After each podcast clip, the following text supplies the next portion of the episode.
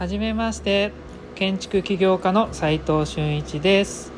空間デザインを中心に奄美大島で古民家ホテルを運営していたりコンテナ特許を取って建築を作ったり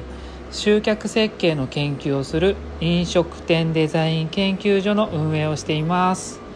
この放送では最前線で働く建築家やインテリアデザイナーのリアルな設計現場での学びを共有していきたいと思います